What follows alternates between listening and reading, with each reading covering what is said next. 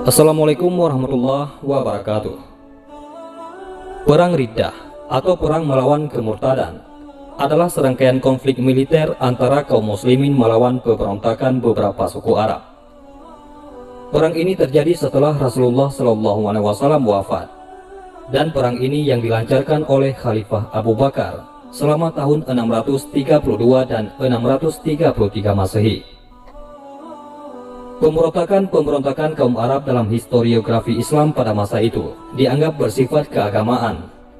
Dikarenakan ada salah seorang pengikut Nabi Muhammad SAW yang kemudian mengaku sebagai seorang nabi, yaitu Musailamah. Sedangkan menurut sejarawan lain, pemberontakan-pemberontakan itu lebih bersifat politis dan memiliki aspek keagamaan lainnya, yaitu Madinah telah menjadi pusat sistem sosial dan politik yang di dalamnya agama menjadi bagian penting.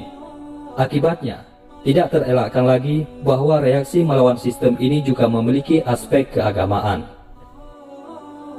Pada tanggal 12 Rabiul Awal tahun 11 Hijriah atau bertepatan dengan 3 Juni tahun 632 Masehi, Nabi Muhammad SAW berpulang ke rahmatullah. Setelah tersiar kabar wafatnya beliau SAW, para sahabat sangat terkejut. Umar bin Khattab yang duduk di tengah mereka tidak terima dengan kabar itu. Beliau mengatakan bahwa Rasulullah tidak wafat, melainkan sedang pergi menghadap Tuhannya. Umar terus mengancam bahkan mau membunuh siapa saja yang mengatakan bahwa Rasulullah telah wafat.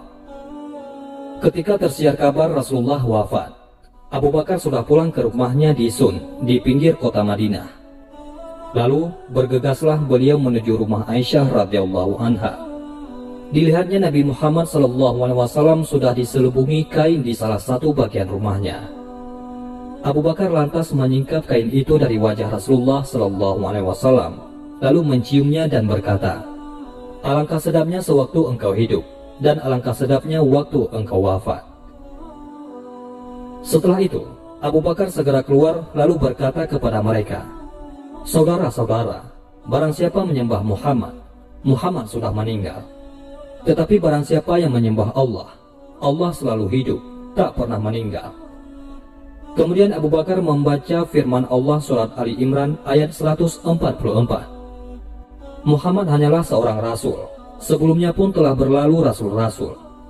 Apabila dia mati atau terbunuh, kamu akan berbalik ke belakang. Barang siapa berbalik ke belakang sama sekali tak akan merugikan Allah. Tetapi Allah akan memberi pahala kepada orang-orang yang bersyukur. Umar bin Khattab yang mendengar itu seketika jatuh tersungkur dan baru meyakini bahwa Rasulullah telah wafat. Setelah Rasulullah wafat dan sedang menunggu dimakamkan, sebagian kaum muslimin mengadakan pertemuan di Safikah, yakni balai kota di Bani Sa'idah. Mereka membicarakan siapa sosok yang tepat untuk menggantikan posisi Nabi sebagai khalifah. Kelompok Ansar mengusulkan Sa'ad bin Ubadah Kabar itu terdengar para sahabat dan keluarga yang sedang mengurus jenazah Nabi. Lalu tiga orang sahabat, yakni Abu Bakar, Umar bin Khattab, dan Abu Ubaidah bin Jarrah menyusul ke pertemuan itu. Saat kaum Ansar bertemu kaum Muhajirin, terjadilah perdebatan. Masing-masing bersikukuh mengajukan calon pemimpin pengganti Nabi. Perundingan tak juga mencapai titik temu, hingga Abu Ubaidah menyampaikan, Sahabat-sahabatku dari kalangan Ansar, kalian adalah pihak yang pertama menolong dan membela agama Islam. Oleh karena itu, janganlah kamu menjadi orang pertama yang memecah belah dan merusaknya. Ujar Abu Ubaidah. Setelah suasana tenang, akhirnya terpilihlah Abu Bakar sebagai pengganti Nabi. Alasan terpilihnya Abu Bakar. Yang pertama, sahabat Nabi yang paling senior, Kedua, selalu dekat dengan Rasulullah sehingga tahu cara memimpin umat dan negara.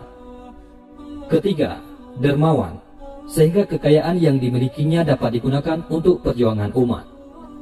Keempat, disegani kaum Quraisy karena tegas, cerdas dan mau bekerja keras.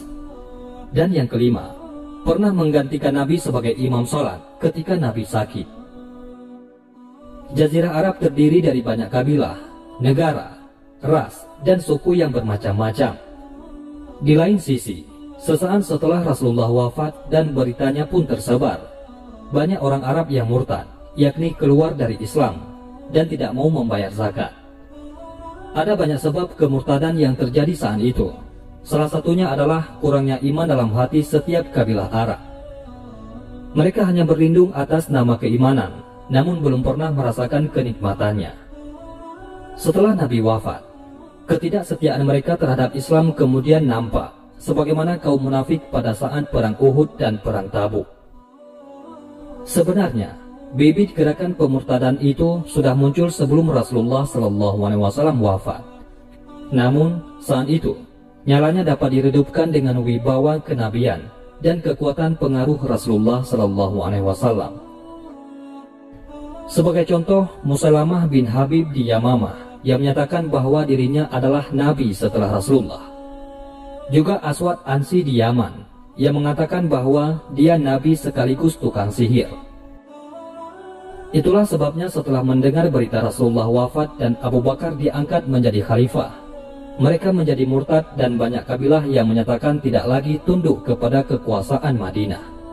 Mereka mulai menganggap bahwa zakat itu sama dengan keharusan membayar pajak.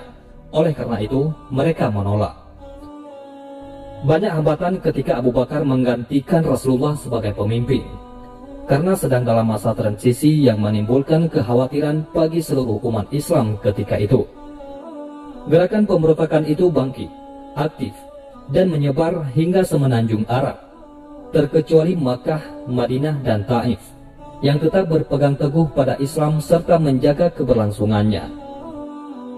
Begitu Rasulullah wafat, pemberontakan dan kemurtadan menjalar ke seluruh jazirah Arab. Mengetahui hal itu, Khalifah Abu Bakar merespon dengan keras dan bangkit mengajak kaum muslimin untuk memeranginya. Ada hal yang menarik terkait pendirian Abu Bakar untuk memerangi kaum Riddah, yakni kaum murtad. Seperti telah diketahui, bahwa Abu Bakar adalah sahabat yang terkenal lembut dan halus. Namun untuk masalah ini, Abu Bakar sangat keras.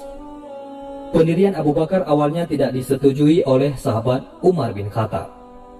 Umar menolak pandangan Abu Bakar dan memintanya untuk mengampuni mereka yang menolak membayar zakat selama mereka masih mengerjakan kewajiban lainnya.